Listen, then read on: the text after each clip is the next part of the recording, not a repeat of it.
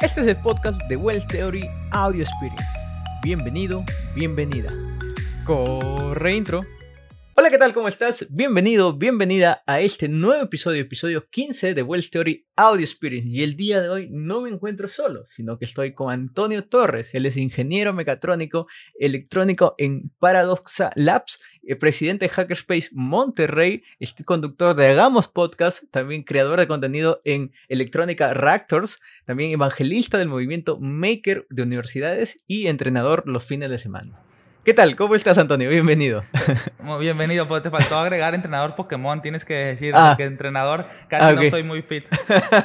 entrenador entre- Pokémon, perdón, perdón. Sí, entrenador Pokémon. Por eso que traigo. Bien, Aquí bien, los bien. tengo. Bien, genial, genial. Sí, sí. Me estabas contando un poco de lo que estabas haciendo, que te gusta jugar mucho Pokémon. A mí también, con el Emulapobre, ¿no? Me dijiste. Sí. Sí, aquí- para, que los que no, para los que nos escuchan de otros países y que no conozcan el léxico, el emula pobre, aquí le decimos en México a la gente que jugábamos en emulador de GBA, eh, de Game Boy Advance o de Game Boy GBC, de Game Boy Color. Este, los Pokémon. Yo así los conocí, los jugué en español. A mí no me tocó, yo no tuve Game Boy, así que no me tocó jugarlos en inglés. Por eso siento que mi inglés no es muy bueno, porque creo que muchos de mis amigos que hablan inglés muy bien Sí, o que lo tenían desde chiquillo fue porque tuvieron un, un, ¿Un Game Boy? cercano, Claro. un Game Boy, o sea, que los videojuegos estaban en inglés y tenías que, pues, leer, claro, entenderle. claro. Sí, sí, sí. Yo, yo, yo tampoco no, o sea, no tuve Game Boy, y ni Nintendo DS, ni Switch, ni nada, ni Play 4. Eh. Pero sí, con emuladores he jugado bastante, ¿no? Y bueno, era Game Sí. Bueno, buenos tiempos, la verdad. Luego salió el Sí. Pokémon Go, eh, pero antes de eso había un Pokémon en- por una página web. No sé si alguna vez lo jugaste. ¿Cuál? ¿El MMO? No, no, no, era Pokémon. Y la cosa es que ibas con un clic, ibas paseando entre mundos. No, no recuerdo cómo se llamaba. No, fíjate que no lo ubico, pero me imagino que no era oficial, obviamente. No, no, sí, creo que era oficial. Había- Era una gran ¿Sí? comunidad que había y que hacían Pokémon. Había tajos para poner eh, gimnasios y con los cuales ibas entrenando tus Pokémon Ah, y ok. demás. No, no, fíjate que yo el que descubrí hace como un año, dos años, es el Pokémon MMO, que es una aplicación para celular. No sé si esté para iPhone, pero sí para Android. Y ese Pokémon te junta Pokémon rojo y verde, y luego Gold y Silver, y luego te junta dos o tres DDS en la misma aplicación y le dan toda la historia junto. Y desde el principio puedes, o sea, es como que el Pokémon soñado. Yo así soñé, con- yo soñaba con ese Pokémon y lo encontré, el Pokémon MMO. Y le, le- yo, pues yo jugaba solo, o sea, casi nadie jugaba aquí Pokémon en la oficina. Le dije a Noé, Ajá. Oye, descárgatelo. Él no es tan fan de Pokémon como yo. Para, eh, este, para quien no sepa quién es Noé, Noé es, es, es mi co-host del, del, pro- del programa Hagamos Podcast, mi mejor amigo. Ujú. Este, y él es muy, a él le gustan mucho los videojuegos y él sí se clavó con él. Este, y pues ya, ya dejamos de jugar porque él ya se puso muy, muy poderoso, muy UP. Este, y para mí los videojuegos son como que para divertirme, no tanto para estresarme porque no gano. Este, Claro, sí, claro. sí, es como que ya dije, bueno, ya lo que sigue, mejor, mejor. Pero bueno, yo me puedo estar hablando de Pokémon todo el tiempo. pues, mejor vamos a llevar la Sí, entrevista sí, donde de- tú gustes. De sí. verdad, ese dejado para otro episodio, pero bueno. Sí. Bien, para comenzar, me gustaría saber por qué estudiaste ingeniería mecatrónica. Es una pregunta que suelo hacer. ¿Por qué mecatrónica? Bueno, eh, este, yo desde muy joven tenía muy claro que quería estudiar. Este, en mi casa siempre, por el trabajo de mi papá, siempre había una computadora, siempre hubo internet. Recuerdo mucho una historia que, bueno, no una historia, una vivencia, que como a los seis años me metieron una regañada muy fuerte. A- a- tengo 26, hace 20 era en el, en el 90, y- en el 2000, en el 2000. Este, y porque me gasté toda la tinta de la impresora hace 20 años, cuando no era nada barata, imprimiendo dibujos para colorear, lagartijas para colorear. Este, desde muy pequeño aprendí a usar la computadora, pero pues eh, no, era como que uso de niño, o sea, jugar, buscaminas, solitario, internet cuando me dejaban. Este, y siempre decía que quería ser programador, de que a los seis años decía, yo quiero ser programador, siete años, quiero hacer cosas en la computadora. Por azares del destino, pues eh, entró a una preparatoria donde había técnica, que es, yo tengo una, una preparación técnica, una carrera técnica que se llama técnico, este, bueno, no recuerdo el nombre exacto, pero es técnico en mantenimiento correctivo y preventivo de equipo de cómputo. Ok. Abrirlos, formatearlas, hacer esas cosas.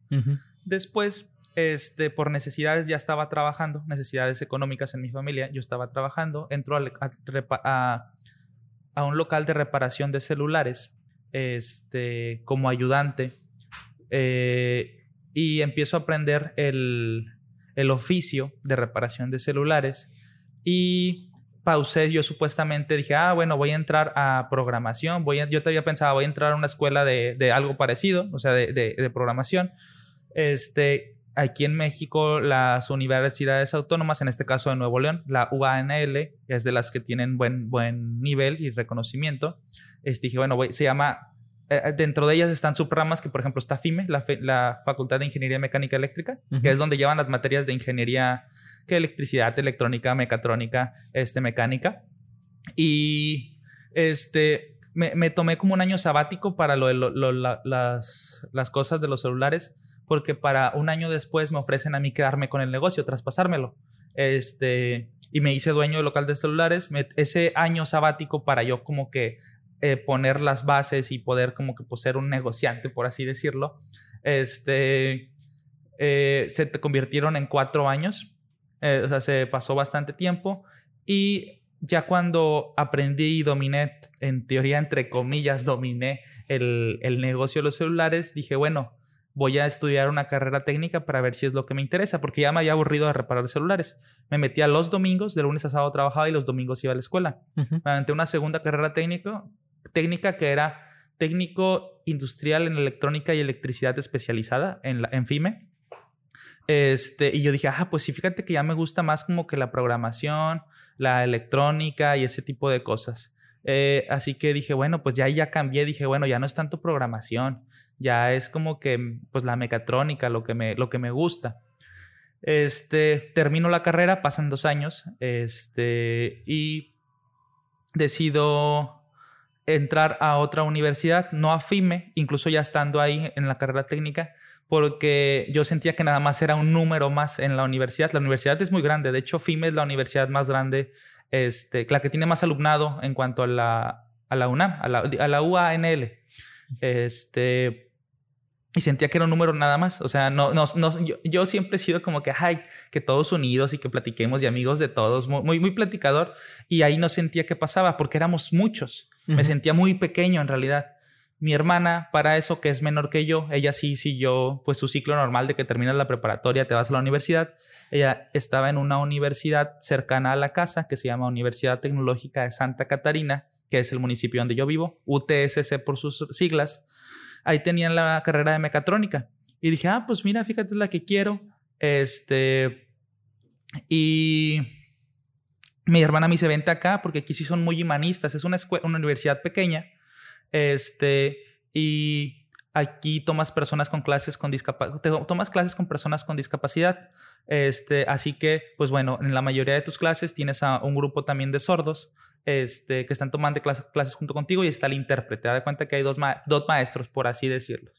Este, convives con, más con menos personas en teoría, son como que más unidos. Este, la facultad sí te se preocupa por ti, te mandan una vez al mes con el psicólogo.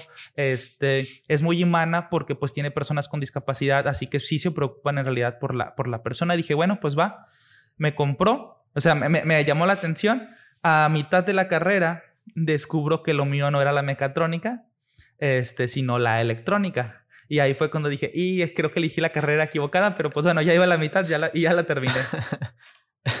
o sea, nació de eso. Pero en ese, cuando ibas a ingresar antes de esa parte de la universidad, ¿tú en ese momento dijiste mecatrónica porque te gustaba o, cuál era tu idea para elegir mecatrónica? Y bueno, yo, a mí me gustaba la, la, programación y la electrónica, las dos. Y yo sentía que la mecatrónica era las que la, la podía unir. Este, porque aparte, pues veías cosas de mecánica, veías cosas de hidráulica, y dije, ay, suena interesante ver, ver, ver, aprender todo eso. Este, pero algo que decimos aquí en Monterrey, no muy seguramente en otros lados también lo dicen, es que los mecatrónicos son los que saben de todo, pero no se especializan en nada. O sea, sabes de muchos temas, pero nunca sabes todo. O sea, no sabes, no puedes decir, oye, fíjate que este, para la propagación de, una antena tienes que calcularla de esta manera o para un diseño mecánico tienes que poner este material porque soporta esta fuerza. En mecatrónica pues tienes las bases y puedes este, irte a las cinco o seis áreas que, que enfoca la mecatrónica, pero pues sabes de todo pero no eres especialista en nada. y pues de repente es medio difícil también conseguir trabajo por eso. Claro. Eh, algo, me, me, queda una duda. Tú dijiste que estabas en una universidad, un instituto, algo así, y que luego pasas a este porque era más pequeño, ¿no? ¿Por, ¿Cuál fue la, la idea en sí? O sea, ¿por qué dijiste esta que tal vez no era, no sé cómo decirlo, no era tan conocida, ¿sí? Vamos a decir, por mercado, ¿por qué la eliges en comparación a la otra que podría ser más grande? Bueno, este, desde, desde muy pequeño mi mamá siempre me dijo, eh, es un dicho acá, no sé si mexicano, pero que el que es buen gallo en cualquier gallinero canta. ¿Sí? Si tú eres bueno, en cualquier lado vas a ser bueno. Este, afortunadamente o desafortunadamente siempre se me dio la escuela y pues siempre fui como que el niño no de 10, pero de 9, 9, 5. O sea, cercano al 10. Sin esforzarme. Nunca fui un niño matado, nunca, nunca, no, estudio para los exámenes. O sea, no, me, comprometo en realidad. Voy a la escuela y estoy en la escuela. Pero de ahí en más acaba la escuela y ya no estoy en la escuela. O sea, ya no hago cosas de la escuela. claro, claro. Y decido ir a la más pequeña porque mi hermana estaba ahí y me la supo vender muy bien. O sea, donde me dice, oye, pues es que no son muchos. El, a, a, diferencia de la, de la UANL, este, donde cada clase tomas clases con personas diferentes, acá es un grupo con el que entras y todas tus clases son con el mismo grupo. Sí, es un plan ya diseñado que quien entra va a tomar, tu compañero al lado va a tomar todas las mismas materias que tú y pues en teoría se conocen mucho mejor, hay, mejor, hay mayor convivencia porque pues todos son entre comillas, entre comillas tus amiguitos. Claro, claro. Ah, ok. ¿Y eso, eso es lo que más te, te, te llamó, te la atención? Se me hizo, sí, también se me hizo muy interesante que atendieran a personas con discapacidad. Sí. Este, es, eso me, me, llamó mucho la atención y dije, bueno, pues si, si pueden atender a personas con discapacidad y darles y hacer que se gradúen, pues también muy seguramente yo voy a poder. Claro, claro. Este, sí.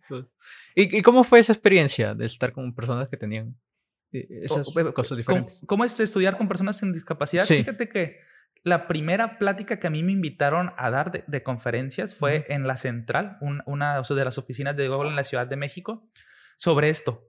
Este, de hecho, se llamaba, yo la titulé Desconéctate para sentir. Este, porque algo que pasa que normalmente nosotros como diseñadores de hardware o de, de aplicaciones, nunca pensamos en que una persona sorda, una persona ciega va a utilizar nuestra aplicación y que nunca probamos la aplicación, por ejemplo, con accesibilidad. Estamos programando algo y nunca pones a ver accesibilidad para ver si funciona bien, para ver si los textos se escuchan bien o que si la tecla, que si las letras son alguien con, con con, ¿cómo se llama la enfermedad que no pueden ver los colores bien? No recuerdo. Eh, pero daltonismo. Daltonismo, sí, con daltonismo no los puede ver. O, alguien ciego, ¿cómo le va a hacer? Eh, si pones muchos caracteres especiales, ah, ¿cómo se los van a interpretar a ellos? Como, como ahí en la universidad, la primera clase que te dan de integración es sobre cómo tratar con personas con discapacidad. Y te dicen, no es el cieguito, ni el sordito, ni el minusválido, ni, el, ni nada, ni el, la persona con capacidades diferentes. ¿Sí? Es el sordo, el ciego, el mudo, el, la persona con discapacidad, con déficit de atención, discapacidad mental, te explican y te dicen, ellos no necesitan de tu ayuda,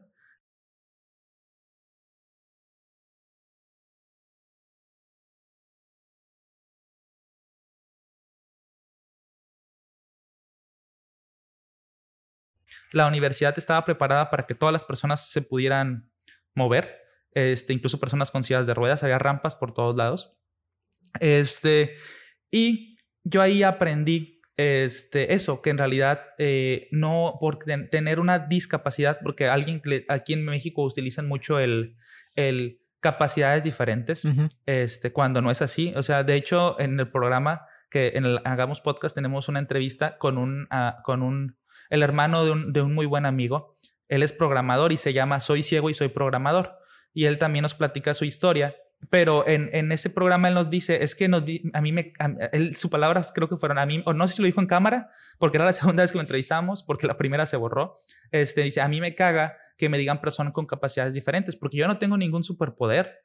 O sea, yo no tengo una capacidad que tú sí tienes. O sea, si soy un discapacitado, no soy un sobrecapacitado o, o capacidades diferentes no tengo. O sea, eso es algo que te hacen ver muy realista. Y por ejemplo, como comentario, nosotros aquí en Paradoxa Labs trabaja una persona sorda. Este se sienta, bueno, para la gente que no está viendo en video, porque creo que sale en video, se sienta aquí. Él es Ignacio. Este, él es sordo. Yo lo conocí en la universidad. Eh, como, como comentario, en las clases de programación, la persona que primero terminaba las, las, las, las, que primero siempre terminaba su código, les, le funcionaba la primera, se, se llama Elliot. Él tiene este autismo. Él tiene autismo, no tiene Asperger, tiene autismo, este, porque son diferentes.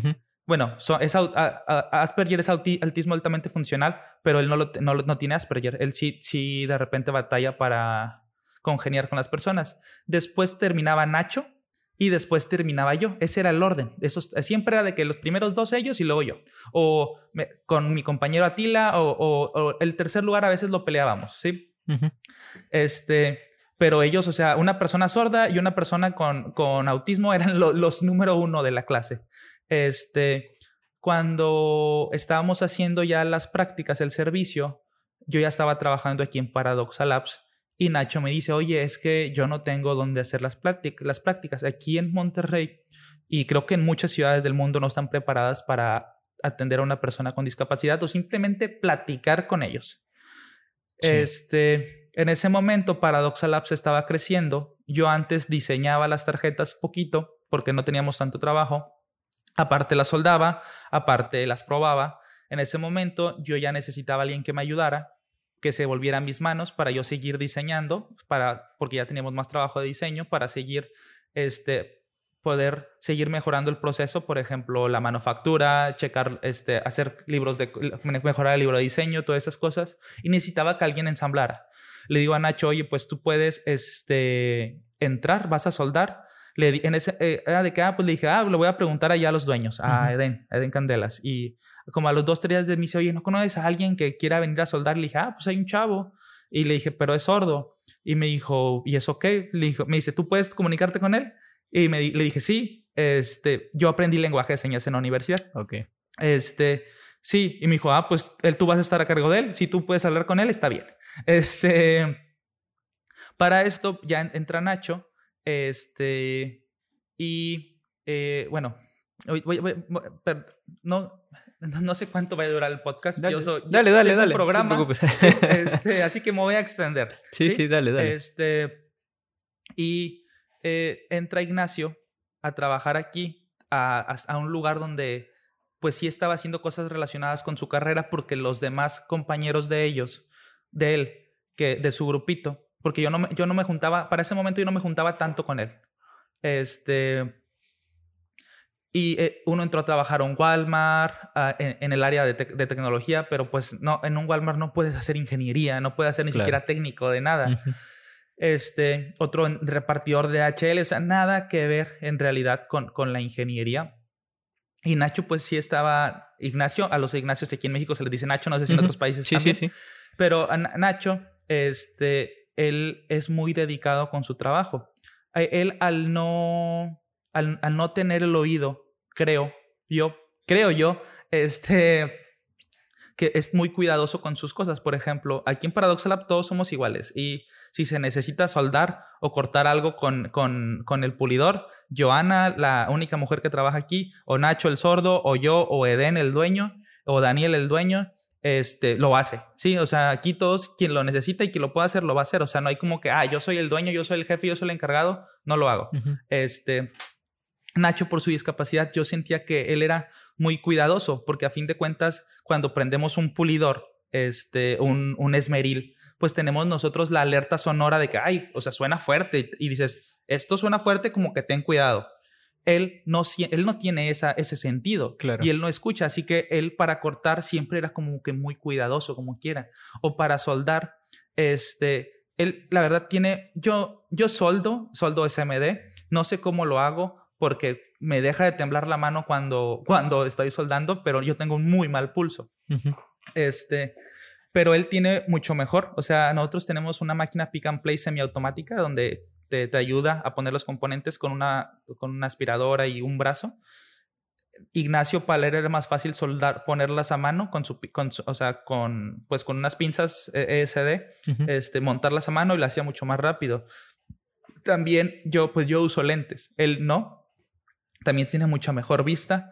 Algo que es muy curioso y yo se lo he preguntado a forma de broma, como a fin de como el, el superhéroe Daredevil que pierde la vista y que como que se aumenta su, su sonido, sus, sus otros sentidos y él le, molesta mucho la luz, pero creo que es en realidad porque es, él así es, pero en realidad me dice, no, o sea, no, no siento más mi sentido del tacto ni mi del gusto está más desarrollado.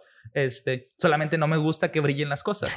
A diferencia de mí, que a mí me gusta que haya mucha luz siempre. Claro. Este, pero la verdad, trabajar con personas con discapacidad rompen una, rompen una, al trabajar con ellos te rompes, te quitas la venda.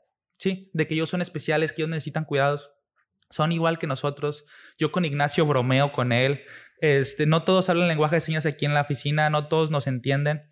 Este, yo con él cuando vamos a los restaurantes, antes de que me decía quiero una coca, yo le interpretaba al mesero, pero yo, yo hacía bromas de que le pedía otra cosa. De que pedía una coca, le pedía una cerveza. Pedía pollo y le pedía carne. Hasta que él ya vio que yo estaba bromeando con eso y me puso atención a ver qué estaba pidiendo. Este, o sea, yo bromeo con él como si fuera mi amigo. Bueno, es mi amigo, pero bromeo con él como si, si me, no, o sea, con él, con los de la oficina, por ejemplo, eh, Nacho aquí se sienta atrás y ahí está otra oficina acá. Por ejemplo, hablo la broma con Noé que dice, oye, Nacho pregunta qué, qué es esa canción que está sonando o de quién es. Cuando pues él no puede escuchar. Pero de repente con Nacho hago otra, otra broma de porque los demás no nos entienden. Claro. O sea, eh, te, te, rompe esa barrera de que no puedes bromear con esas cosas o que tienes que tratarlas con cuidado. O sea, no. O sea, todos son, somos iguales y nos podemos burlar de cualquier cosa si así lo permite, o sea, si así, si así tenemos nuestra amistad. Este, o por ejemplo, con, cuando entrevistamos a la persona ciega, de que hay un momento donde como que yo le digo, ah, ah, como podemos ver o algo así, este, y como que yo me saqué de onda de que, ah, caray, o sea, pues él no ve, pero me dice, o sea, pues no pasa nada, o sea, él también se burla, o sea, hace bromas y es eso, o sea, eh, está muy padre cuando logras esa confianza o te quitas esa venda porque de repente, por ejemplo, ves a alguien que está en la calle pidiendo dinero que porque no ve, que porque no escucha, que porque le falta un brazo y dices, a ver, cabrón, o sea, yo conozco a un programador, yo conozco a un ingeniero que está al lado mío todo el tiempo y ellos tener que les falte un miembro, que, que, que carezcan de un sentido, no es un impedimento para conseguir trabajo. Es difícil, sí, pero pues en realidad esta vida es difícil, o sea, todos, todos para todos está difícil, este, para unos más que otros, incluso aunque no carezcamos de un, de un sentido. Pero la verdad es, muy gratificante y muy padre porque, pues, no, no es algo de qué presumirse, este, pero es algo que dices, oye, pues aquí en Paradox Labs estamos preparados para recibir a alguien, alguien sordo, a alguien ciego, si, si así se necesita. Claro, me parece bastante curioso porque mientras tú decías eh, que tenías un compañero sordo y eh, ciego, ¿no? Me preguntaba, por ejemplo, cómo escuchaba el profesor, ¿no? Al docente que le estaba hablando sobre programación o qué pasaría, están haciendo instalación y alguien quiere comunicarse con él. Entonces, se, me entraron esas dudas, ¿no? Pero como tú lo has ah. explicado, este, que te puedes comunicar por seña, le dices qué hacer y él es todavía más dedicado a lo que está haciendo, ¿no? Más concentrado en esa parte. Entonces, me parece también súper interesante cómo hay, digamos, una desventaja por un lado, pero una ventaja por otro, ¿no?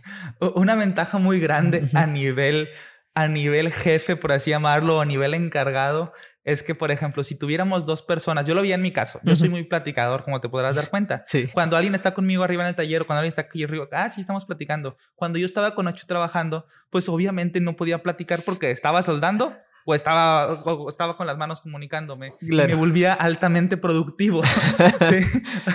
o sea, con él también, porque no o, trabajas o hablas. Claro, claro. Este, y estar, con, estar trabajando con una persona sorda es muy productivo porque pues no puedes hablar. Este, y es como que, bueno, estás trabajando nada más, moviendo las manos. O, sí. o no te puedes decir, cámbiale esa música, ¿no? Porque no me gustan. Exactamente, es como que, es como que, ah, sí, yo pongo la música que yo quiero porque nunca me va a decir quítalo.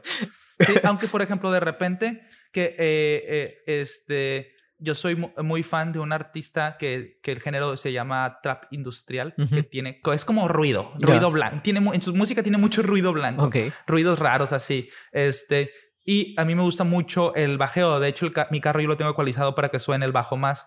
Y de repente que me toca quedarle rayo, que subimos y le subo todo a la música y le digo, ¿no escuchas nada? O sea, no, me dice, sí siento porque pues está vibrando el carro y siento como que tiene como que cierto ritmo. Este, pero no, no es, no, obviamente no escucho. Algo que pasa muy curioso, de repente es que estamos hablando y él voltea.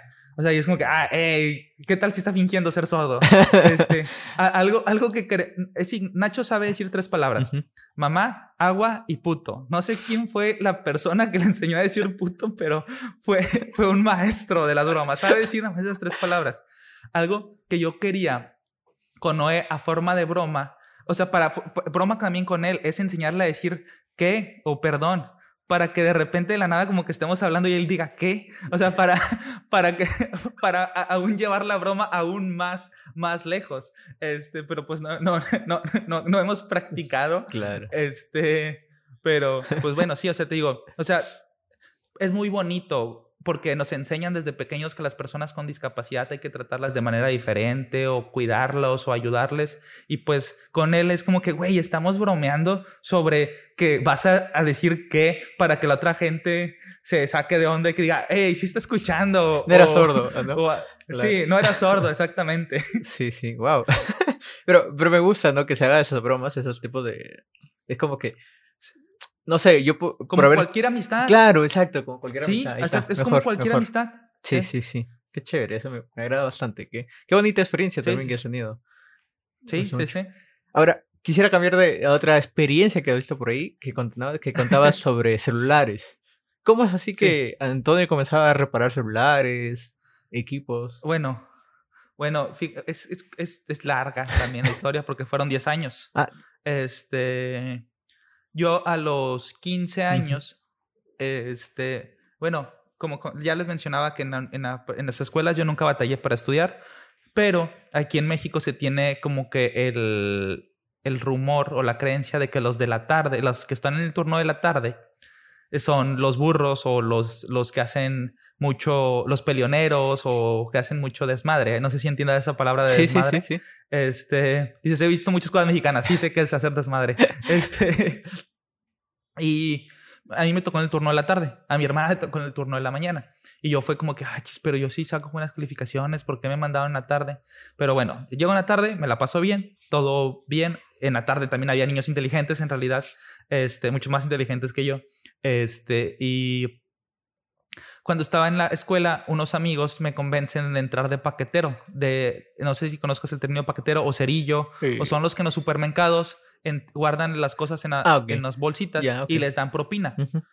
Este, yo no tenía ninguna necesidad porque en ese momento mi papá estaba en una situación económica muy buena donde yo tenía este, un futuro asegurado, donde en su trabajo le, eh, a él le aseguraban que sus hijos tenían una, una beca al 100%, creo, este, con el TEC, que es una universidad carísima, muy cara aquí de, de, México, este, donde para que te des una idea, creo que el semestre cuesta como 60 mil dólares.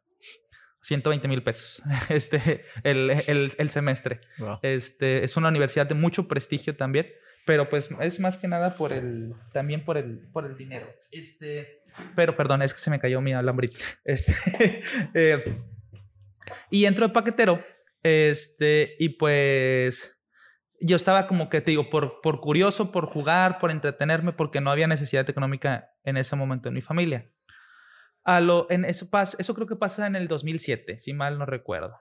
¿Por qué? Porque en el 2007-2008 hubo una reforma petrolera donde cambiaron varias cosas y a, mi papá trabajaba en una empresa de petróleos este, que hace cosas de derivaciones del petróleo. Lo despiden, desafortunadamente. Este, y pues mi papá ya era una persona ah, de, tenía en ese entonces creo que tal vez 52, 56, 54 años, que en México para, para jubilarte y que ya te retires, dejes de laborar, son como a los 60, creo si mal no recuerdo. Este, y pues de que mi papá en ese momento pues se, se quebró ante nosotros y de que, oigan, hijo, pues es que el futuro que pues ya teníamos como que planeado, previsto, se acabó. Este, de que pues ya, ya no se puede como con una preparatoria, pues a lo mejor una de paga buena, eh, bueno, que en realidad de paga o no de paga no importa si son buenas o no, eso no es, un diferenciador, pero una universidad prestigiosa, por así decirlo, de nombre o preparatoria, y pues vamos a bajarle los gastos.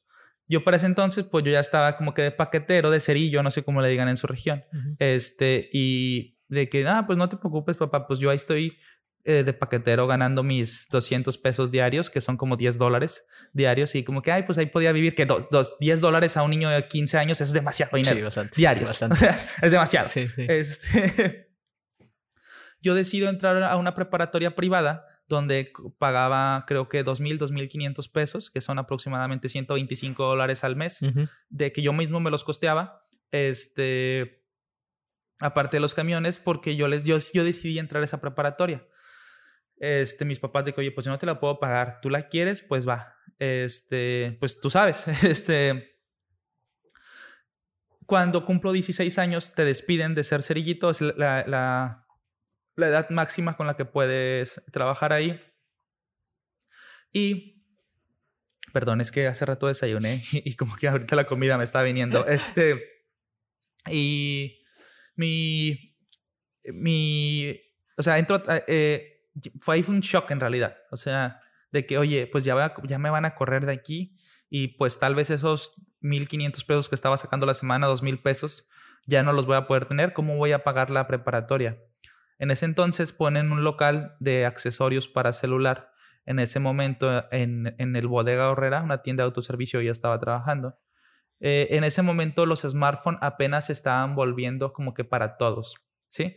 En ese momento estaban saliendo el Nokia C3, uno de, los primeros con teclado QWERTY que apenas tenían Wi-Fi, los BlackBerry estaban en su mero apogeo, los Sony, ya, los Sony de tapita ya estaban como que saliendo de moda, ya, ya, ya era pantalla touch más o menos, pero pantalla touch de plumita. Y yo en ese negocio, de que pues fui a preguntar de que, oye, ¿no ocupan a alguien? Y de que no. Total, para no hacerte larga, puse tanto gorro en ese lugar que hasta que, hasta que me contrataron. Como que ya, no estés poniendo gorro, ya, ven a trabajar. ¿Sí? Me contratan ahí, por yo quería ahí porque pues me quedaba cerca de donde, donde, donde mi casa, este, porque tenía a mis amigos de ahí, de ese, de, de ese establecimiento cerquitas, los veía ahí enfrente, tenía a mi noviecita en ese momento ahí, este, y era como que, noviecita de primaria, de secundaria, o sea, de que, ah, sí, te das un beso, ya es lo máximo. O sea, Uy. No, nada, o sea, sí, ah, la besé, me tomó de la mano. Este, y eh, ahí, ahí entré, me recuerdo eso, entré en noviembre, porque era mi cumpleaños. Ah, para noviembre 20 yo ya estaba trabajando, yo cumplo el 16 de noviembre. Para, el, para diciembre llega ahí el dueño y estaba platicando con él poquito sobre, ah, las ventas. Y saca una computadora que él había comprado y traía Linux. Y empezamos a platicar de Linux y me dice, ¿a poco sabes de computadoras? Y que no, pues que sí, estoy estudiando esto, pero pues yo siempre me ha gustado. Y, ah, oye, pues no quieres venirte al local de reparación de celulares para que, eh, que aprendas y que enseñes y que nos ayudes. Creo que nos puede servir más allá como manos, como ingeniería, por así llamarla, como técnico, que aquí como vendedor. Aparte, yo era el único, yo fui el primer hombre que contrataron. Normalmente contrataban mujeres porque pues es más fácil. Se, cree, todavía se cree en México que es más fácil comprarle a una mujer que a un, perdón, que a un, que a un hombre. Este, y pues me mandan para allá. El 7, duré un mes vendiendo accesorios. Este, entré el 7 de enero, si mal no recuerdo. 8 de enero, creo que el 8 de enero, hace 11 años, muy seguramente, 10 años. 2010, 2011, no, no recuerdo bien. Para los seis meses yo ya dominaba el área, pero yo no abría, yo no reparaba celulares, yo no los abría con desarmadores ni nada. Yo todo era por reparación de puro software. Ahí era donde yo reforzaba que quería estudiar programación también. ¿Sí? De que, ah, desbloquealo, cámbialo de compañía, que se me olvidó la contraseña, que instálale un juego, cosas de sistemas, ¿sí? Del celular. A los seis meses ya domino mi área completamente. Este, porque era muy preguntón. A, mí los dueños me, se bromeaban conmigo de que yo era, me decían mago, porque me decían mago cuando era paquetero. Este, porque hacía magia, resumidas cuentas, porque hacía magia era mago, ya. Okay. Este, así, un apodo muy burdo. Este, me decían mago, el mago, ¿por qué? Porque, porque yo siempre preguntaba, ¿por qué? O sea, por ejemplo, oye, este celular se desbloquea de esta manera, ¿por qué? Pues porque así es, ¿no? Pero debe haber una razón. ¿Por qué? ¿Por qué, ¿Por qué así? ¿Por qué no así? Y así aprendí muchas cosas. Algo que mi mamá siempre, que hace poquito en retrospectiva me puse a pensar que mi mamá siempre cuando íbamos a la primaria me decía, no te quedes con ninguna duda nunca. Y ella fomentó a que tal vez fuera muy preguntón. En mi subconsciente no me da pena preguntar. Tú te has dado cuenta, la gente que nos ve en el programa que tenemos juntos, es, ah, preguntar y que esto y lo otro, platiquemos. Este, y pues eh, pasa eso, este, al, año ellos deciden retirarse de reparar celulares, me traspasan el negocio. Yo en ese entonces pues era un niño de 17 años que se vuelve dueño de un local de reparación de celulares que estaba obteniendo un ingreso pues tal vez de dos mil, tres mil pesos, cuatro mil pesos a la semana, este, porque no estaba yendo tan bien en ese momento el negocio. Y pues me sentía el rey del mundo. Para esto, pues como ya la gente que nos está escuchando se dio cuenta que soy muy platicador, muy hablador, muchos de los clientes que teníamos, porque nosotros atendíamos a mayoristas, a gente que tiene su local en la colonia este, los juntan una vez al, una vez, los juntan los de dos, tres días y nos los llevan. Este, o sea, yo reparaba en nuestros mejores tiempos, nuestro promedio de reparación de celulares eran 70 celulares diarios. O sea, reparar 70 celulares es demasiado, o sea, te da un expertise, mucho, te da mucho, te da mucho expertise. Este, y yo en ese momento yo tal vez estaba recibiendo 10, 15 celulares diarios y pues lo que no tenía nada que hacer más que salir a platicar con los clientes, porque lo que hacíamos es, por ejemplo, para cargarle el firmware a un teléfono, lo conectas y te, se tarda 10, 15 minutos, media hora y te vas, no tienes nada que hacer en ese tiempo. Yo me, en vez de estar ahí yo sentado en la computadora, yo me ponía a platicar con ellos y eso hizo que me volviera tal vez su amigo y me empezaron a recomendar más y yo siempre era de explicarle todas las cosas a los clientes. Oye, Mago, me decían, ¿por qué pasa esto? Ah, por esto y esto y esto. Siempre tuve la paciencia de explicarle y eso hizo que me fui, se fue el negocio muy bien. Ah, y pasaron los años y en los mejores momentos llegué a tener siete locales con 12 personas trabajando conmigo.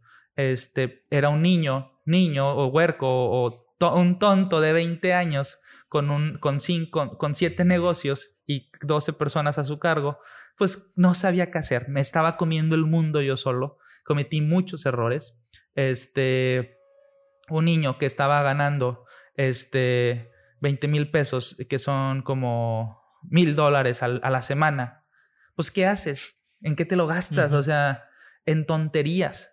Sí, en cosas innecesarias, en, una camisa de 500 pesos, de 25 dólares eh, por semana. O sea, gastaba infinito. Iba a comer todos los días a restaurantes, cosas así muy. O sea, tuve una. Me di una ahí se reflejan, así es, psicológico, las carencias, las carencias que tal vez sufrí en mi casa, que en realidad no las sufrí, pero pues por varios tiempos sí las sufrí. Bueno, cuando ya no hubo en la casa, este, ay, quería dármelas, o la ropa que tal vez no me compraron o que no querían, ah, pues ahora yo, yo la puedo comprar. Sí, o sea, es, es, ese comportamiento es, una, es un reflejo de mi psicología, este, o de mis carencias o de mis cosas que, que tenía, pero después este, pasa pasan 10 años donde entré a la universidad, este, pasan esas cosas, llego aquí, donde en ese momento, pues yo entendí muchas cosas, eh, porque yo siempre fui jefe, y digo jefe, no líder, no dueño, como los memes que hay de que, ah, el jefe es el que oprime, no el que motiva, no el que nada, yo era esa persona, ¿sí? Cuando entro a entrar al servicio social por primera vez a un trabajo formal, me di cuenta de mis errores y aprendí.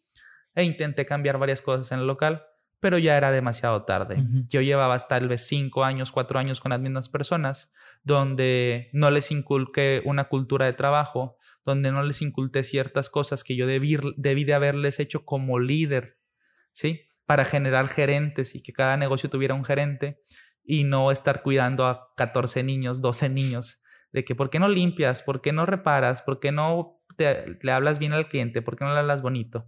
Yo era el papá, ¿sí? pero yo era un papá chiflado que aprendió a la mala, que no necesariamente también estaba haciendo las cosas bien. Este, pasan pues tiempo así, entro aquí a Paradoxa Labs, donde llevaba 10 años reparando, aquí empiezo a crear desde cero y pues para mí fue ver como la Matrix. O sea, es como que, wow, o sea, así funciona, así se hace, ¿sí? Así se programa, así se diseña. Este, llega el momento donde ya nada más tenía un negocio, el primero, porque pues los, los otros los fui quebrando porque no supe administrar, porque no tuve, no, voy a, tal vez voy a decir, no tuve una administración financiera, pero es una justificación pero en realidad es mis fueron mis errores, sí, mis errores me llevaron a eso. Este, no tenía un plan de reinversión, no tenía muchas cosas que una empresa tiene. y ahora ese entonces ya era una empresa, pero no lo sabía yo. Este, y, perdón, ya voy a terminar. Este, llego aquí en Paradoxa Labs y llega el momento donde le digo, oye, pues es que eh, pues voy a estar un voy a estar mitad de mitad aquí porque necesito echarle a mi negocio. Me dijo, no, pues va. Empiezo a ir, me doy cuenta que pues ya, o sea, dejar de estar aquí para estar allá no me gustaba. Este, en ese momento creo que todavía estaba en la universidad y luego en la noche irte a la universidad. O sea, en la mañana los celulares y luego aquí medio en la tarde y luego allá en los celulares. Digo, en la universidad. Y decidí ya cerrar los locales. Decidí porque me di cuenta ahí que yo nunca fui un empresario como yo pensaba o lo que yo mismo me decía a mí. Yo siempre fui un autoempleado pero nunca me di cuenta. Porque tampoco ni siquiera te conocía el término autoempleado, o sea, no, no estaba letrado en nada, no sabía nada.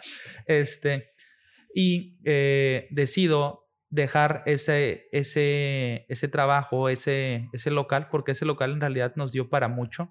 Eh, porque a mi papá hubo un tiempo cuando ya no consiguió trabajo y se vino a trabajar conmigo y estábamos pagando, lo dimos de alta y estuvo pagando como para jubilarse y se jubiló. Le, hace poquito mi hermana le entregaron su título después de mucho tiempo porque él había tramitado. Y eh, eso, es algo que creo no he dicho nunca, este, pero yo le pagué la mitad de la carrera a mi hermana. Muchas cosas en la universidad, en la casa también yo las pagué. Este, y decidí todo dejar, o sea, decidí ese ingreso económico no seguro porque era un negocio informal, pero ese buen ingreso para tal vez ganar la mitad aquí, pero esto era lo que me hacía feliz. ¿Sí? Yo allá tenía que regresar al 100% y aplicar todo lo que había aprendido, pero ya no quise.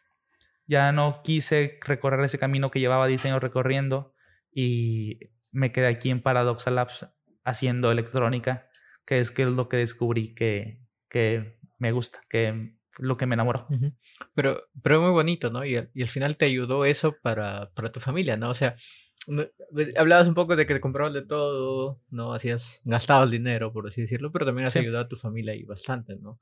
Entonces, sí. tenías su pro y su contra y has aprendido, obviamente, con un crecimiento sí, Algo que, algo que me pasaba a mí y ahorita lo veo reflejado es, por ejemplo, pues yo tengo 26 años, pero de repente me ha tocado que, oye, pues es que tú no piensas como alguien antes, antes ahorita pues ya como que, pues ya todos somos adultos, ¿no? Este, pero cuando tenía 20, es que tú no piensas como alguien de 20, tú piensas alguien como de 30 porque, porque así me obligó la vida a, a, trabajar con personal, a preocuparme por los sueldos de los demás, este, y a veces envidiaba a mis amigos que nada más estaban en la universidad. Sí, yo me comparaba mucho con un amigo Alonso, que no creo que escuche esto, pero si escuchas esto, saludos Alonso. Él veníamos del mismo lugar, de la misma colonia, y él nada más, que la tenía difícil también, porque se levantaba a las 5 de la mañana para ir a la universidad, pero nada más se preocupaba por la universidad y por platicar con sus amigos, ¿sí? Y yo no, porque yo no estaba, yo no podía dormir. Muy seguramente él también no podía dormir por sus problemas, ¿sí? Por sus cosas personales. No estoy demeritando para nada. Alonso, no creo que lo esté escuchando, pero sabes que te quiero mucho. Este, porque él también la sufrió mucho. Él ahorita es un arquitecto que admiro bastante. Este, donde lo, de donde envidiaba a mis amigos porque yo no podía dormir, a mí me estaban saliendo ronchas por estrés porque no tenía cómo pagarles el sueldo a mis trabajadores porque tenía, tenía una deuda en el, en el banco de, de, de 1.500 dólares, 2.000 dólares, 20.000 dólares, de 2.000 dólares que no sabía cómo pagar. ¿Sí? Este, tenía esos problemas de, de, un adulto a los 20 años. Este, y, y, envidiaba mucho a mis amigos que decían, es que ellos nada más se preocupan por la fiesta, por la peda. Este, y yo estoy aquí sin salir preocupándome o haciendo un plan para un plan mal hecho, ahorita lo veo, es porque fue mal hecho porque pues no funcionó, este, eh, haciendo esto, ¿sí? O sea, sí, sí, podría decir que me perdí mucho tal vez de salir de fiestas, de ponerme borracho, de hacer desmadre, pero lo agradezco, ¿sí? Yo hoy soy feliz y por todos los errores que cometí, pues me formaron, o sea, si no hubiera equivocado, no me hubiera equivocado tantas veces, este no sería quien soy ahorita, no pensaría como soy ahorita. ¿Sí? Algo que, que aún sigo diciendo es que tal vez aún no descubro cómo hacer las cosas, pero al menos ya sé cómo no hacerlas. Sí, aquí en Paradoxa Labs me dejan tomar muchas decisiones administrativas, este, donde, ah, esto y lo otro, porque ese expertise me lo dio, me lo dio el local. Quebré siete negocios, así que, pues bueno, el octavo que estoy aquí, ya, ya, sé, ya sé como siete veces cómo no hacerle. ¿Sí? Claro, claro, claro. Sí, así que eso me, tuvo, me hizo obtener pues un currículum de que quebré siete empresas. Ah, bueno, ya sé cómo no hacerlo. Ya sé, ya, ya, sé qué no hacer. no, pero, pero, está genial, ¿no? O sea, es, esa experiencia al final que, que, te ayuda un montón en diferentes cosas. Sí. es muy chévere. Sí, sí, sí. Bien. Quería, quería hacerte una pregunta. Ok, has estado en, en mecatrónica, has estado viendo celulares y te gustaba la programación. Pero ahora sé que te dedicas a diseño de PCBs. ¿Qué pasó? O sea, ¿cómo, cómo cambiaste bueno, todo eso a PCB? No, que no, es técnicamente la misma área, pero hardware y software, por así decirlo, ¿no? Sí, sí. Yo, yo, yo sé que no es, la, no es la misma área. o sea, me, refería, me refería por electrónica, ¿no? Eso, que es sí, Sí, sí, sí. Eh, donde una depende de la otra. Este, ¿Qué pasa? Yo cuando estaba en, en FIME, en la, en la segunda carrera técnica, este, pues ya yo ya tenía mi propio dinero, yo era el niño que, que por ejemplo, cuando llevábamos microcontroladores, yo me compré mi propio programador. Cuando las demás personas tenían que esperar a ir a la universidad o ir conmigo o ir entre semana, porque nada más iban los domingos, a que les programara su PIC para probar su programación. Este, a mí me gustaba, pues yo llevé PICs con ensamblador no a nivel que tú, yo era a nivel de un curso, ¿sí? Donde prendes un LED, donde haces cositas sencillas, lees dos, tres sensores y ya eres, eres un dios. este, y me gustaba. En la, durante la primera mitad de la universidad también, este, también veía programación y decía, ah, pues me gustan las dos cosas, la integración. Pero cuando empiezo a diseñar electrónica, para mí fue lo máximo. O sea, este, me, no, no sé cómo explicarlo aún porque es, es, una pregunta muy buena. Voy a, para seguir remando, voy a decir, es una pregunta muy buena, güey. este, pero eh, me, me, gusta pensar que todos somos, aquí en Paradoxal Labs construimos seres humanos, no construimos, haciendo el ejemplo de donde el ser humano es un, es un proyecto, ¿sí? Donde alguien hace los, alguien lo viste, alguien le programa sus pensamientos, qué, qué música le gusta, cuál es su comida favorita. Este, otro donde, le, por ejemplo, el firmware yo lo comparo que es la programación que nosotros no controlamos, que el parpadeo, que respirar. Bueno, como comentario, respiración automática y parpadeo desactivado. Este, este, donde esos, esos, esos, esas, esos pensamientos, esos, o, o, simplemente como la digestión, defecar, no lo controlamos, ese es el firmware. Este, a mí me gusta ser quien diseña el cuerpo. Sí, eso me, me llena. Es de que decir que yo decidí que largo, el brazo de largo fuera esto, que midiera tanto esta persona, que esta PCB fuera de este color. Me gusta ser el doctor Frankenstein que crea los cuerpos. Es eso. Sí. Y algo que también está muy padre, a mí yo soy muy visual y me gusta mucho fotografías. Y programación es algo que no se puede fotografiar. ¿sí? Claro. mi Instagram está repleto. aquí Paradox Lab somos una máquina de generar contenido. Mi yo puedo darme la libertad de publicar una fotografía diaria que es demasiado. O sea, es, es demasiado contenido en Instagram. Este, porque yo hago hardware. Si hiciera software, muy seguramente no, porque no puedes publicar 30 pantallas de tu computadora al mes, o sea, es aburrido, ¿sí? o sea, tienes que encontrar la manera, sí, pero afortunadamente, pues yo puedo, una de la tarjeta en el horno, de la tarjeta soldándose, de los componentes, es, eso también está muy padre. Sí, porque sí. Eh, a menos que se encienda el LED, algo visual, ¿no? Eso sí se podría eh, tomarle foto. Sí, y por ejemplo, algo que también tal vez, este y eso ya meternos con cosas psicológicas. Como comentario, que esto creo que lo dije alguna vez en algún programa o se lo he platicado solamente a mi familia, pero a mi papá y a mi mamá no, creo que no. Mi papá es una persona, eh, siempre estuvo con nosotros, o sea, en realidad siempre nos apoyó y siempre fue de que motivarnos a seguir aprendiendo y, y qué sigue, qué sigue. Ah, sacaste nueve, pero pues que sigue, muy bien, pero qué sigue. Este, pero él, él no era como que tan platicador, no era como que mi amigo, ¿cómo estás, hijo? ¿Quieres ver las caricaturas? No, él llegaba y le cambiaba lo que estuvieras viendo. Este, donde en la comida, cuando, porque comíamos con él todos los días, porque en su horario de trabajo iba a comer, este, pues era que siéntate bien porque viene tu papá, o sea, come rápido, no, no, no te no discutas. Este, y pues eh, mi papá siempre fue una figura de respeto y no tanto como que para poder platicar. Y pues, curiosamente, yo tengo un medio hermano mayor que es, que es, yo lo veo como mi hermano, este, que él es electrónico, pero él, él trabaja, él sí trabaja en Pemex, este, en petróleos, este, él, él, no hace electrónica, pero es ingeniero. Mi hermana menor es, es, de programación también, es ingeniería, y yo también hago ingeniería. Y la otra vez dije, ¿qué tal si nosotros elegimos una carrera relacionada a lo que hacía mi papá, porque mi papá era electrónico en su tiempo, para tener de qué hablar con él en la mesa. ¿Sí? Para sentirme aceptado ante él. Ok. Para, sí, o sea, ya es como que meternos en pedos psicológicos de nosotros. Pero cuando yo platicaba con mi papá, pues él no me podía entender de programación porque él, no, él, en su tiempo no había, no, o sea, era analógico casi todo, o bulbo, él le tocó la tecnología de bulbos. Este, mi papá ya tiene ahorita 64 años, nos llevamos 40 años de diferencia. Este, y a él le tocó programar este, radios Motorola cambiándole los cristales de cuarzo físicamente. O sea, no de que conéctalo y reprográmalo, sino es cámbiale los cristales, ¿sí? Para que esté oscilando en otra frecuencia. Este, y con él, cuando le platicaba de hardware, pues sí me entendía. Sí, o sea, tal vez también eso reforzó que, ah, la electrónica, porque ¿cómo te va en el trabajo, hijo? Siempre, las pláticas con mi papá siempre, ¿cómo te va en el trabajo? Ah, pues qué bien. Cuando estoy con mi mamá o con mi hermana, pues, ah, no, pues bien, papá, ah, chido. Este, pero cuando estoy de repente con él solo, es como que, ah, pues bien, pero fíjate que hice una tarjeta que hace esto o que hace el otro. Este, o, ay, ¿a poco sí? No, que por ejemplo, cuando hice mi primera PCB en cuatro capas, para mí fue un logro que se lo presumí, porque pues a él le tocó nada más PCBs de una capa. Y es como que papá ya sabía que había de dos capas también. Bueno, sabía que, hay, sabía que hay hasta de 32, 64 capas porque en los celulares los veíamos. Este, pero yo diseñé una de cuatro capas cuando pasó, papá, hice una de cuatro capas. O este, cuando tenía un, un problema con una antena, con la propagación de la señal de una antena, pues él, él sabía de, antenas y fue como que, papá, no entiendo esto.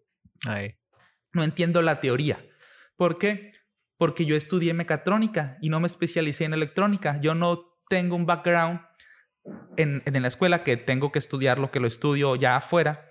Este, de propagación de señal, de integración de señal, de, de, alta frecuencia, de baja frecuencia. En mecatrónica pues ves de todo, ¿sí? Y un electrónico no, ves solamente cosas de electrónica y mi papá las tenía. Y es como que, a ver, papá, explíqueme esto. Y eso también creo que reforzó que, que tal vez yo dijera, esto, PCBs es lo mío, porque quiero seguirle cayendo bien a mi papá.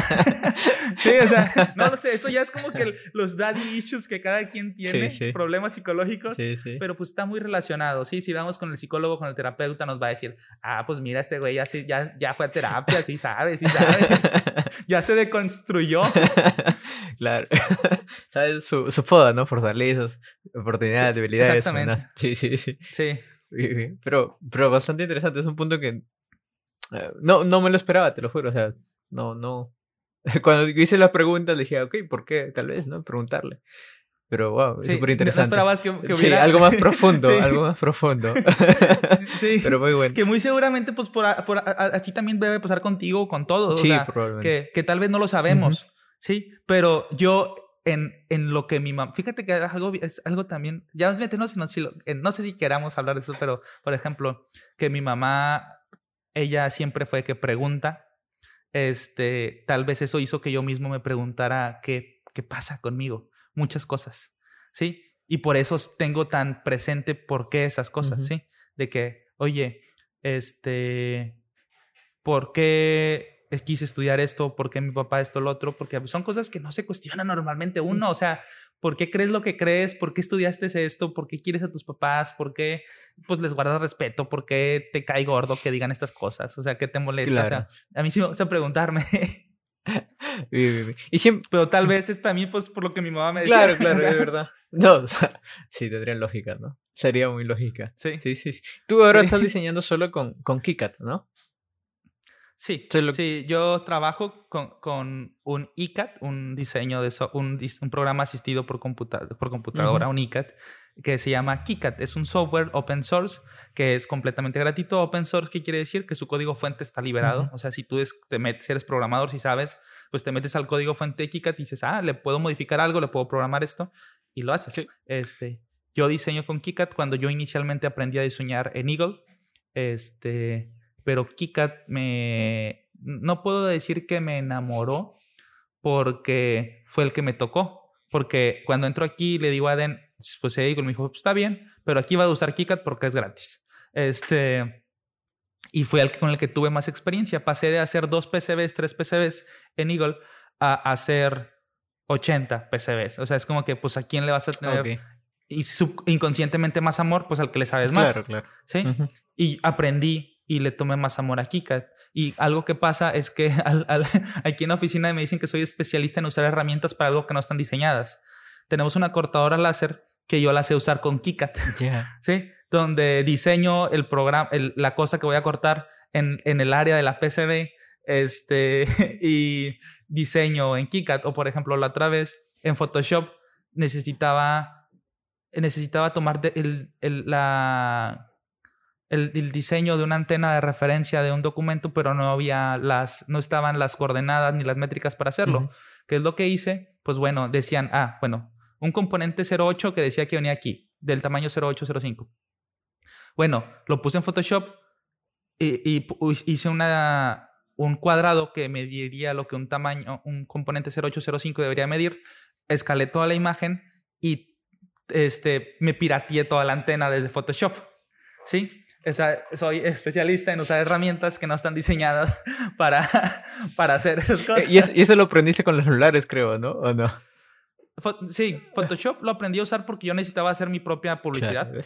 Todo este, Sí, y, en los celulares era como que los celulares eran muy mañosos en ese momento. Ahorita ya es bien fácil. Lo conectas, lo pones en modo de programación, le das un hard reset y todo. Antes era de que no, a este teléfono muévele aquí, hazle acá, porque antes no había un estándar. Antes cada teléfono tenía su sistema operativo. Por ende eran muy mañosos. Ahorita ya todo es Android y es iPhone. Y ya son dos sistemas operativos y todo es igual. Sí, los comandos de, depuración, de desarrollo es A, D, B, un bajo tal, tal, todo es igual. Ah, ok. Y antes no, este, por eso era como que aprende a usar muchas herramientas para cosas diferentes. Sí, sí, sí, pero, pero bueno, o sea, él te ayudó al final, ¿no? O sea, se está uniendo los puntos. Eso es lo, interesante. Sí, sí, la sumatoria de todas las experiencias que he vivido conforman quién soy claro, ahorita. Efectivamente. Eh, ¿Cómo nace Antonio Raptors? O sea. Eh, Antonio Raptors nace porque eh, cuando estaba en la universidad, pues bueno, yo ya eh, estoy pensando porque no sé si sé lo, no sé si quiero decir lo que voy a decir. pero bueno, yo desde cuando estaba antes de entrar a FIME, yo estudiaba, yo estaba en otra escuela filosófica. ¿Sí? En una escuela iniciática filosófica donde solamente es de ir a platicar. Ok. ¿Sí?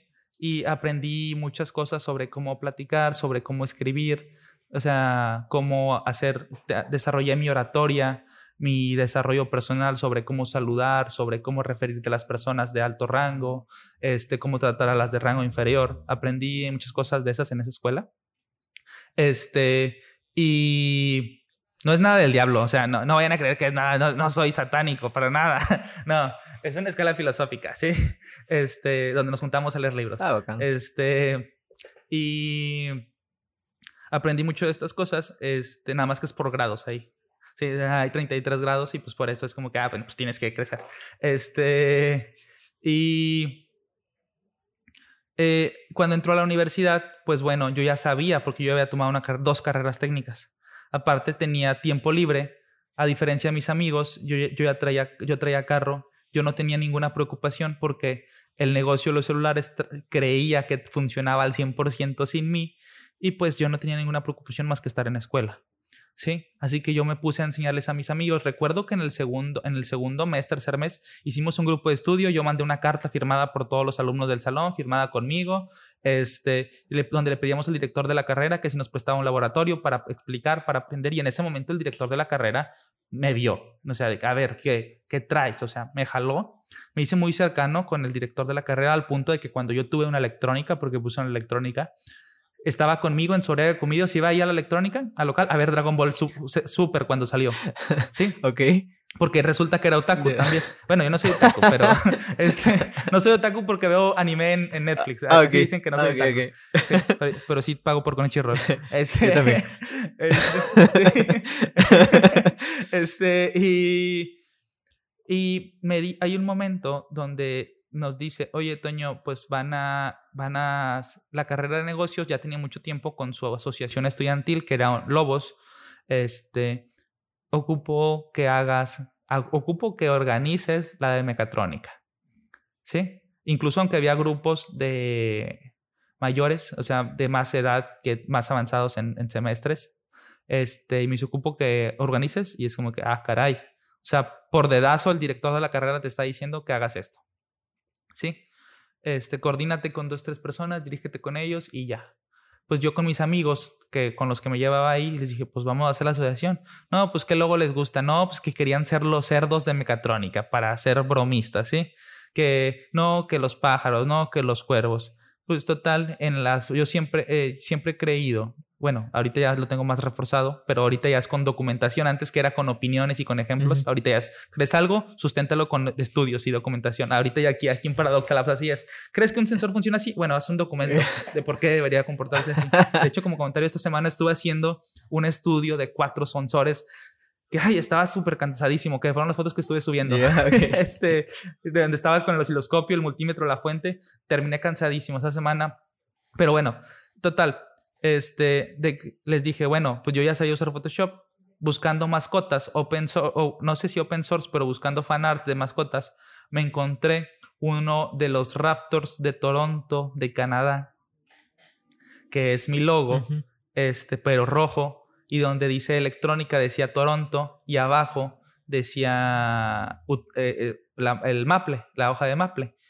Yo dije, pues bueno, lo voy a modificar porque le sea Photoshop, lo puse verde le puse mecatrónica y donde venía el Maple le puse UT, el Universidad Tecnológica.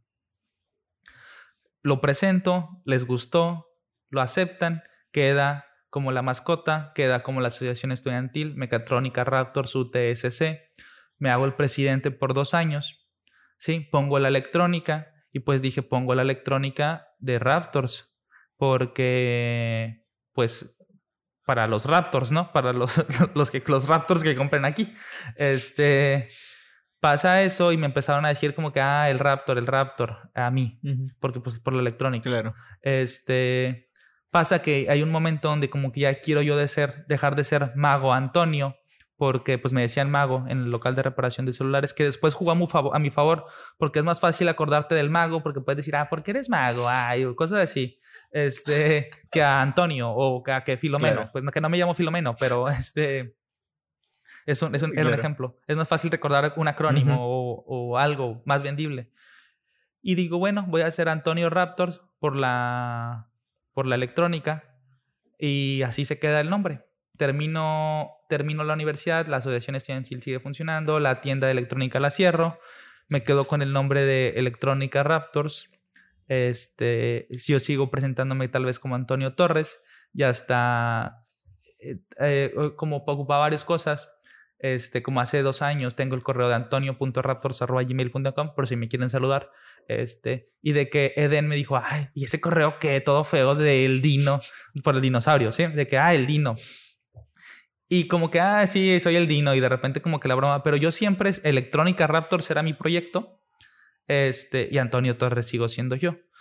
Pasa que en un podcast de, de Sabas, el Electrónicas, él me, pone como Antonio Raptors, este, pero yo ya tenía todo mi branding de Antonio bajo Raptors, pero era por, pero era por yo sí, yo quería, yo quería seguir identificándome como Antonio Torres. Este, Antonio Torres eh, de, Electron, de Electrónica Raptors.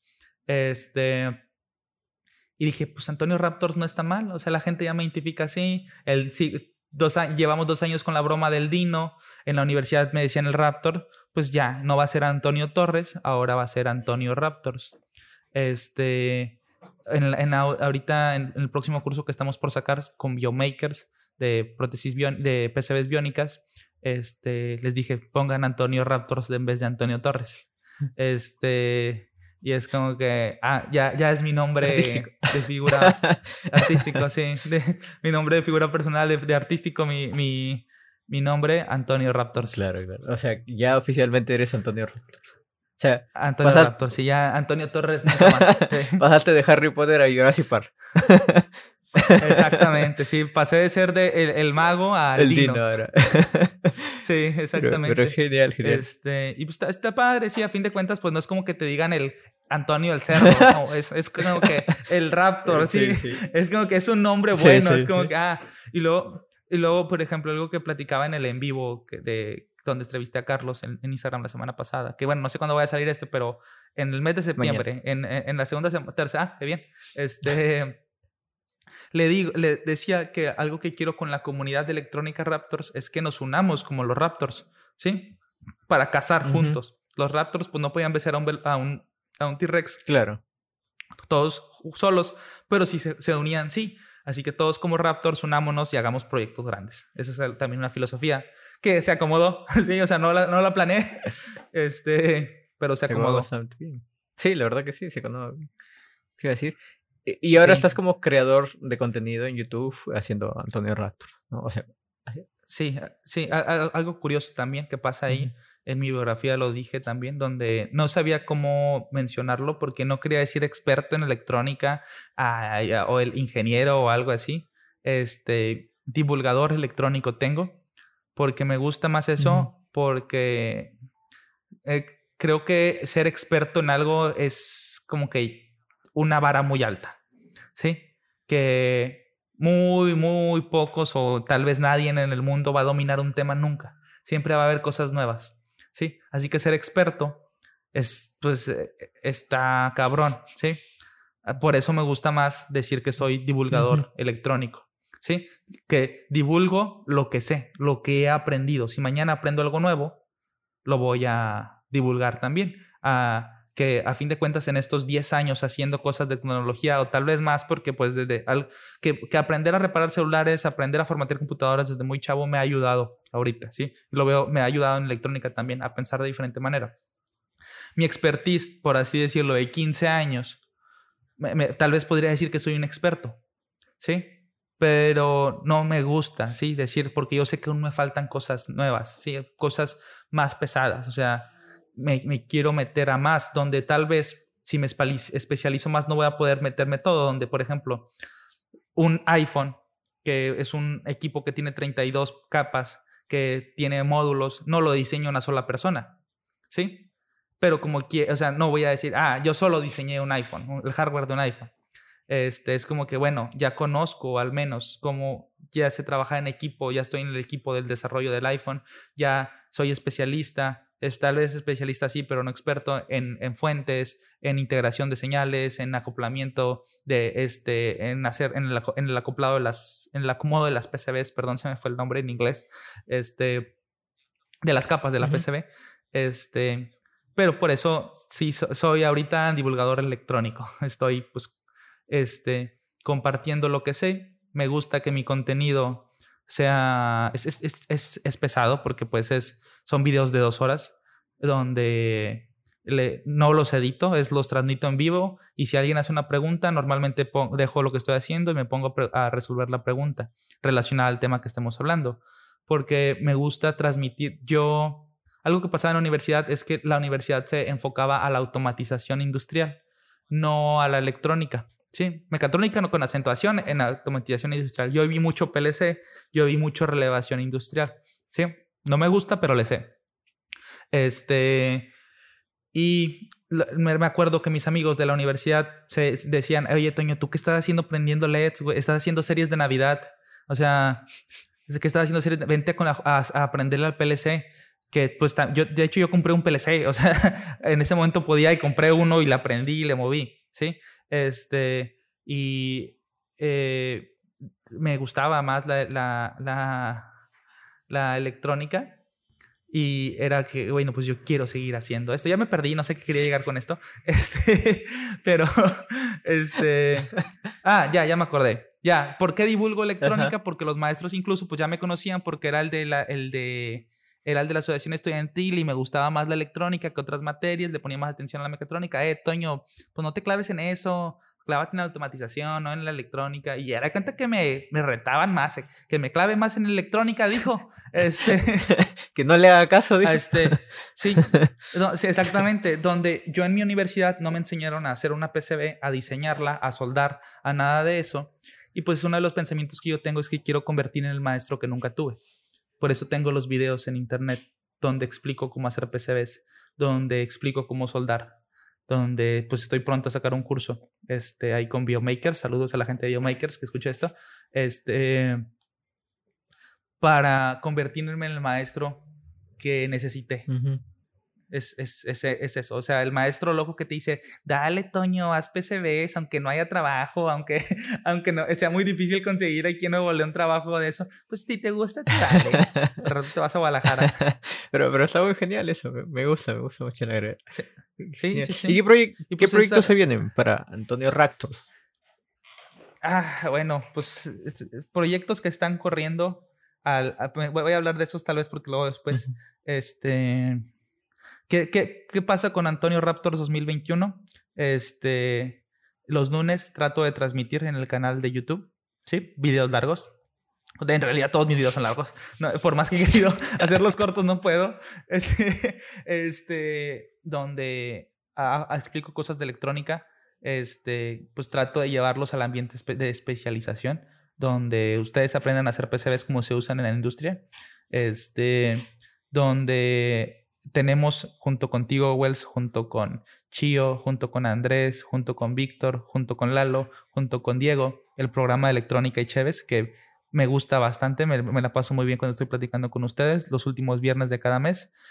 Tengo poco con una nueva sección que tú ya estuviste de invitado, cómo inicié en la electrónica, que la hago el, el primero y el tercer mes, el tercer, la tercer, el tercer miércoles del mes en Instagram que el próximo mes este, va a estar bueno. Porque igual si quieres te doy la, exclusiva de quién va a estar el siguiente mes. Pero ahorita, ahorita para que se quede la gente, va a estar bueno, ¿eh? Este, para para compartir y motivar más gente, o sea, que escuchen su historia en Instagram, es de manera más informal, como quiera durar una hora el programa, este, quedó casi dos horas, este, pero pues es, es, es presentada a la persona, no tanto hablar de, de electrónica, sino de consejos y cosas que nos pasó de vivencias para que veamos que todos tuvimos algo difícil por qué pasar. Sí, y que todos podemos. Este, es eso. Eh, tengo dos secciones que he estado parando. Este, la de una que se llama ¿cómo ¿Para qué sirve? ¿Cómo se usa? ¿O en qué se usa? ¿Sí? Que es dependiendo del invitado del nombre. Porque, por ejemplo, eh, con Víctor, eh, bueno, este es para las personas que estén en, el programa de cómo inicié en la electrónica, quería invitarlos a ese programa para que nos expliquen de cómo se usa, para qué funciona o cómo sirve. O sea, donde, por ejemplo, Víctor, que nos explique matemáticamente cómo funciona un OPAM. La verdad, mi respeto es para Víctor, el cabrón matemáticamente domina muchas cosas. Es como que, güey, la otra vez estaba platicando con él de señales y es como que, Víctor, o sea, ¿por qué no por qué no hablas de estas cosas? O sea, este, hazlo. O sea, yo tampoco tengo con quién hablar de estas cosas. Vamos a seguir hablando. Este, o por ejemplo, de que, oye, ¿cómo se usa una pick and place? Este, o las transformadas de Fourier, ¿para qué me sirven en la electrónica? O sea, todas esas cosas. ¿Para qué sirve? ¿Cómo se usa? ¿Qué funciona? Es una, es una, es una cápsula que tengo en pausa porque estoy haciendo muchas cosas. Y otra que se llama Mi Primera PCB, que espero conseguir algún patrocinador tal vez sea PCB, güey, que, que son más cercanos, que están más cercanos conmigo. No lo sé si mañana cambia de patrocinador. Que donde a personas que hagan su primera PCB, regalársela, ¿sí? Algo que, que tenemos es que, que, que ha estado pasando aquí en el mundo maker de México, es que hablamos de ya no hacer PCBs quemadas con ácido, ¿sí? Porque una contaminas bastante, dos te sale más barato fabricar en China. Este, por el tiempo, por el, incluso pagando el tiempo y el envío, te sale más barato. Este, perdón, el tiempo que le inviertes, ¿sí? Este, con materiales y todo, te sale más barato fabricar. Eh, y pues eh, es de mi primera PCB para a la persona que expliquen que hagan su primera PCB, que nos expliquen por qué la hizo, cómo funciona. No importa si no es industrial, no importa si es trujol, no importa si es redonda, cuadrada o bonita o fea o grande o chiquita, ¿sí? Pero regalarle su primera PCB para que sigan haciendo Más, claro. PCBs. claro. Eso está, está muy bonito. Sí, es esa. Sí. Este, esper- para eso espero poder abrir un Patreon, abrir algo, no para dinero mío, para ganar dinero ahí, sino pues para si alguien quiere sumar, si alguien quiere decir, ah, pues ahí van un dólar, cinco dólares, pues porque no, no siempre se puede depender de los patrocinadores o los patrocinadores me van a decir, pues te regalo la PCB, pero no el envío. Sí, Y también. es como que, ah, bueno, pues para pagar el envío este, de ellos o algo por el estilo. Claro. Es eso, eso espero sacarlo en el 2022. Tal vez deje de transmitir tanto, porque pues grabo tres veces al día, tres veces a la semana. También está Hagamos. Podcast, que se graba los jueves. Es un podcast de nada, que casi no hablamos de electrónica. Este es de, pues ahorita estamos entrevistando músicos y no- nos han estado hablando sobre su proceso, este, su proceso de creación, que la verdad está muy padre. A mí me gusta platicar, como ya, ya lo dije tres veces en el programa, este, con gentes también de otros rubros, porque aprendes bastante cómo ven las cosas, cómo las analizan, te ayudan y ten- te- es- escuchar cómo hacen las personas te amplía tu panorama. Y es eso, sí, o sea, eso sigue para el 2022, creo. Y como exclusiva, este, los invitados que van a estar en el, en el próximo mes, que creo que tal vez van a ser cuatro, o sea, uno cada semana. El, iniciamos, iniciamos fuerte con de- el primero, de hecho, el primero de septiembre, tenemos como invitado a Jonathan de Biomakers. Jonathan Bazán, ¿verdad? El 8, sí, Ajá. Jonathan Bazán, sí. Este, que, que junto con él estoy sacando un Ujú. curso. Este, el 8 tenemos a, a Ana Karen este, Ramírez, si mal no recuerdo. Perdóname, Karen, si estoy diciendo tu nombre. De Queen Maker. Claro, también escuchaba. Este, Queen Maker. El 15, eh, todavía no tengo seguro porque he estado platicando con el profe García para entrevistar al profe García. Este, pero anda por su viaje por Latinoamérica, así que muy seguramente tal vez no pueda entrevistarlo sí, sí. en vivo. Me dijo, oye, pues podemos hacerlo grabado. Y le dije, pues sí, pero es que lo bonito es en vivo. Claro. Para que alguien del público pueda decirte algo. Te quiero, te, te, te quiero, se me oye muy Te romántico, quiero, pero profe. te admiro, profe, gracias. Sí, sí. Este.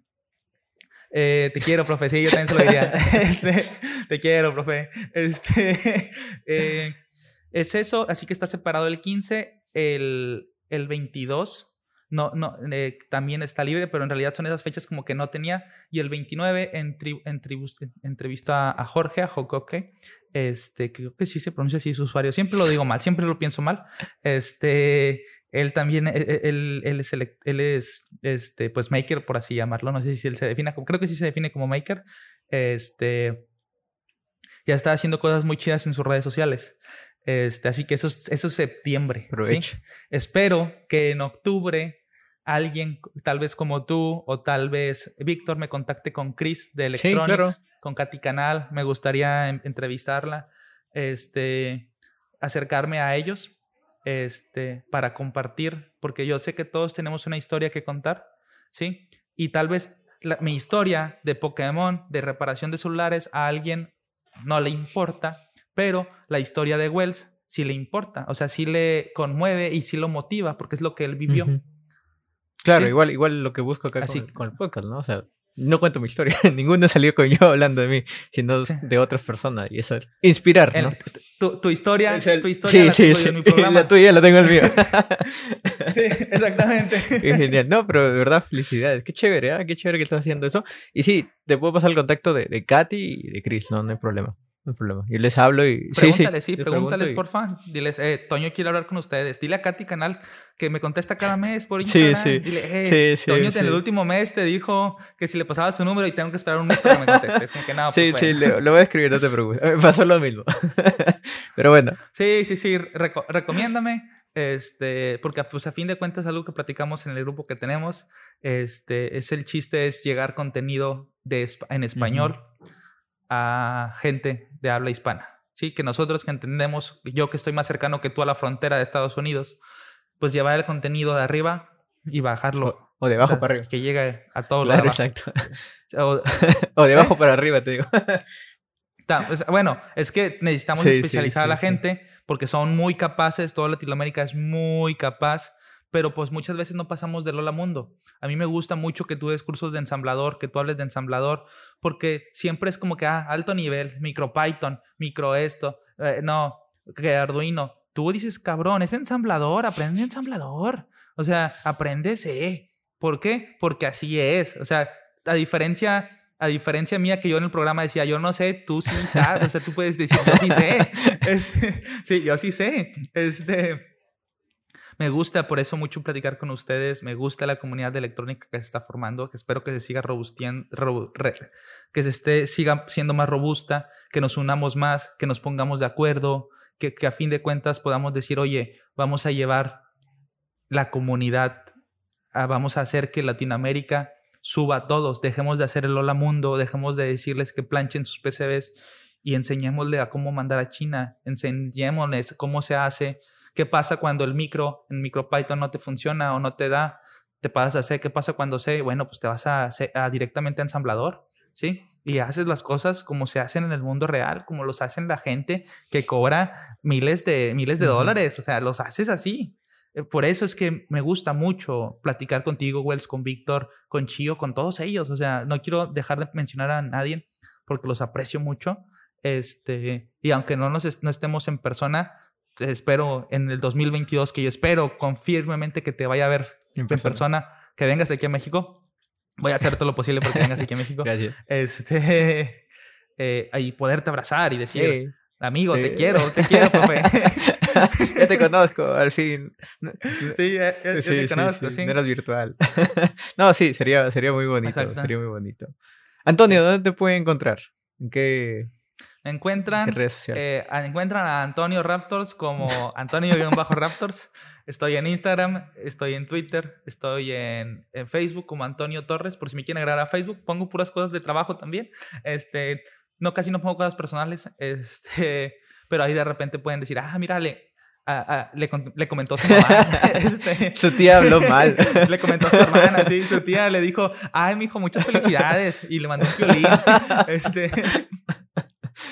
Sí, eh, este, en Antonio-Raptors en Instagram encuentran un link donde está todo. Mi Facebook, mi currículum, mi correo, el grupo de WhatsApp donde estamos los Raptors platicando. Todo. Genial. En, este, pues ahí está. La verdad, este, gracias, Wells. Este, gracias por invitarme. pues hemos platicado lo suficiente. Te, te, aprecio bastante. Este, te admiro también por lo que estás haciendo. Este, y, y y quiero estar ahí cuando te llegue tu placa, quiero estar ahí cuando llegues al millón, quiero estar ahí cuando tengas, cuando tengas la comunidad de Wells bien arriba y decir, sabía que lo lograría, lo sabía. ya voy a llorar. Yo soy muy sentimental. Yo, soy, muy sentimental en varios podcasts. Este, pero bueno, es bonito soñar. tal vez estamos soñando, tal vez no. Pero pues estamos trabajando nosotros para, para llegar a eso, ¿sí? No. no, de verdad, eh, muchas gracias por, por, aceptar la invitación eh, y por el tiempo, de verdad, muchos éxitos. Vas a estar un septiembre muy cargado y de verdad ahí apoyando, compartiendo lo demás, que de verdad muy chévere lo que estás haciendo. No, sí, igual te aprecio bastante, te admiro un montón por lo que has hecho y por tu historia, me pareció muy linda y de verdad quería compartirla y he descubierto cosas que, que no esperaba y me gusta eso, me, me alegra bastante. Eh, no, de verdad, muchas gracias por estar acá. Ya sabes, cualquier colaboración estamos para ayudarnos y para crecer juntos, ¿no? Que no sea solo el que yo llegue al millón o los 10 millones o a lo que sea, sino todos. Y seguir compartiendo, seguir compartiendo, de verdad. Gracias. Sí, sí, sí. Bueno. Oye, nos vemos el próximo viernes en Electrónica sí, Chévez. Uy. Ya es el, próximo, es el próximo viernes. es el otro viernes. Bien, bien, sí, sí, Me acabo de acordar, oye, yo voy a dar curso los martes y viernes, y los viernes tenemos electrónica y chéves. Bien, bien. Bueno, que se preocupe Antonio del futuro, eso. Sí, que se, no, sí, que, que, que, Iván lo postee y que ustedes se hagan cargo. Creo que pues nada más va a ser un mes el ah, bueno, está bien. El mes de octubre, ah, sí. está bien. Así es, me conecto ya, ya cuando, cuando tarde. este, pero bueno, gracias a todos y pues ya listo, no te olvides suscribirte, darle like y compartirlo con tus amigos. Y el, y el pisco es peruano, el pisco es peruano. Bien, buena frase para terminar. Nos vemos, chao, chao. Muchas gracias por escuchar este episodio. Nos vemos la próxima semana. Suscríbete.